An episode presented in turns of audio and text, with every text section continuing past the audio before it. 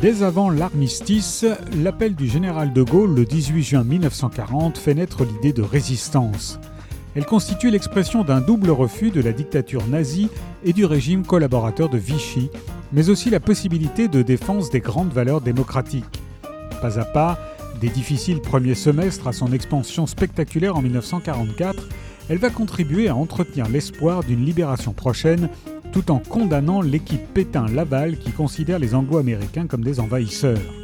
Protéiforme, la résistance n'est toutefois pas une. Elle se divise non seulement entre gaullistes, démocrates chrétiens, socialistes, radicaux, communistes, royalistes et même quelques extrémistes de droite, mais aussi entre plus de 20 mouvements et 300 réseaux. Sans compter l'infinie variété des engagements, du saboteur au maquisard, de l'agent de liaison au codeur de messages, du passeur au spécialiste des attentats, de l'espion infiltré aux paysans offrant abri et nourriture. C'est cette complexité et ces contradictions parfois sanglantes qui illustrent cet ouvrage en restituant les principaux acteurs d'une véritable épopée en trois grandes familles.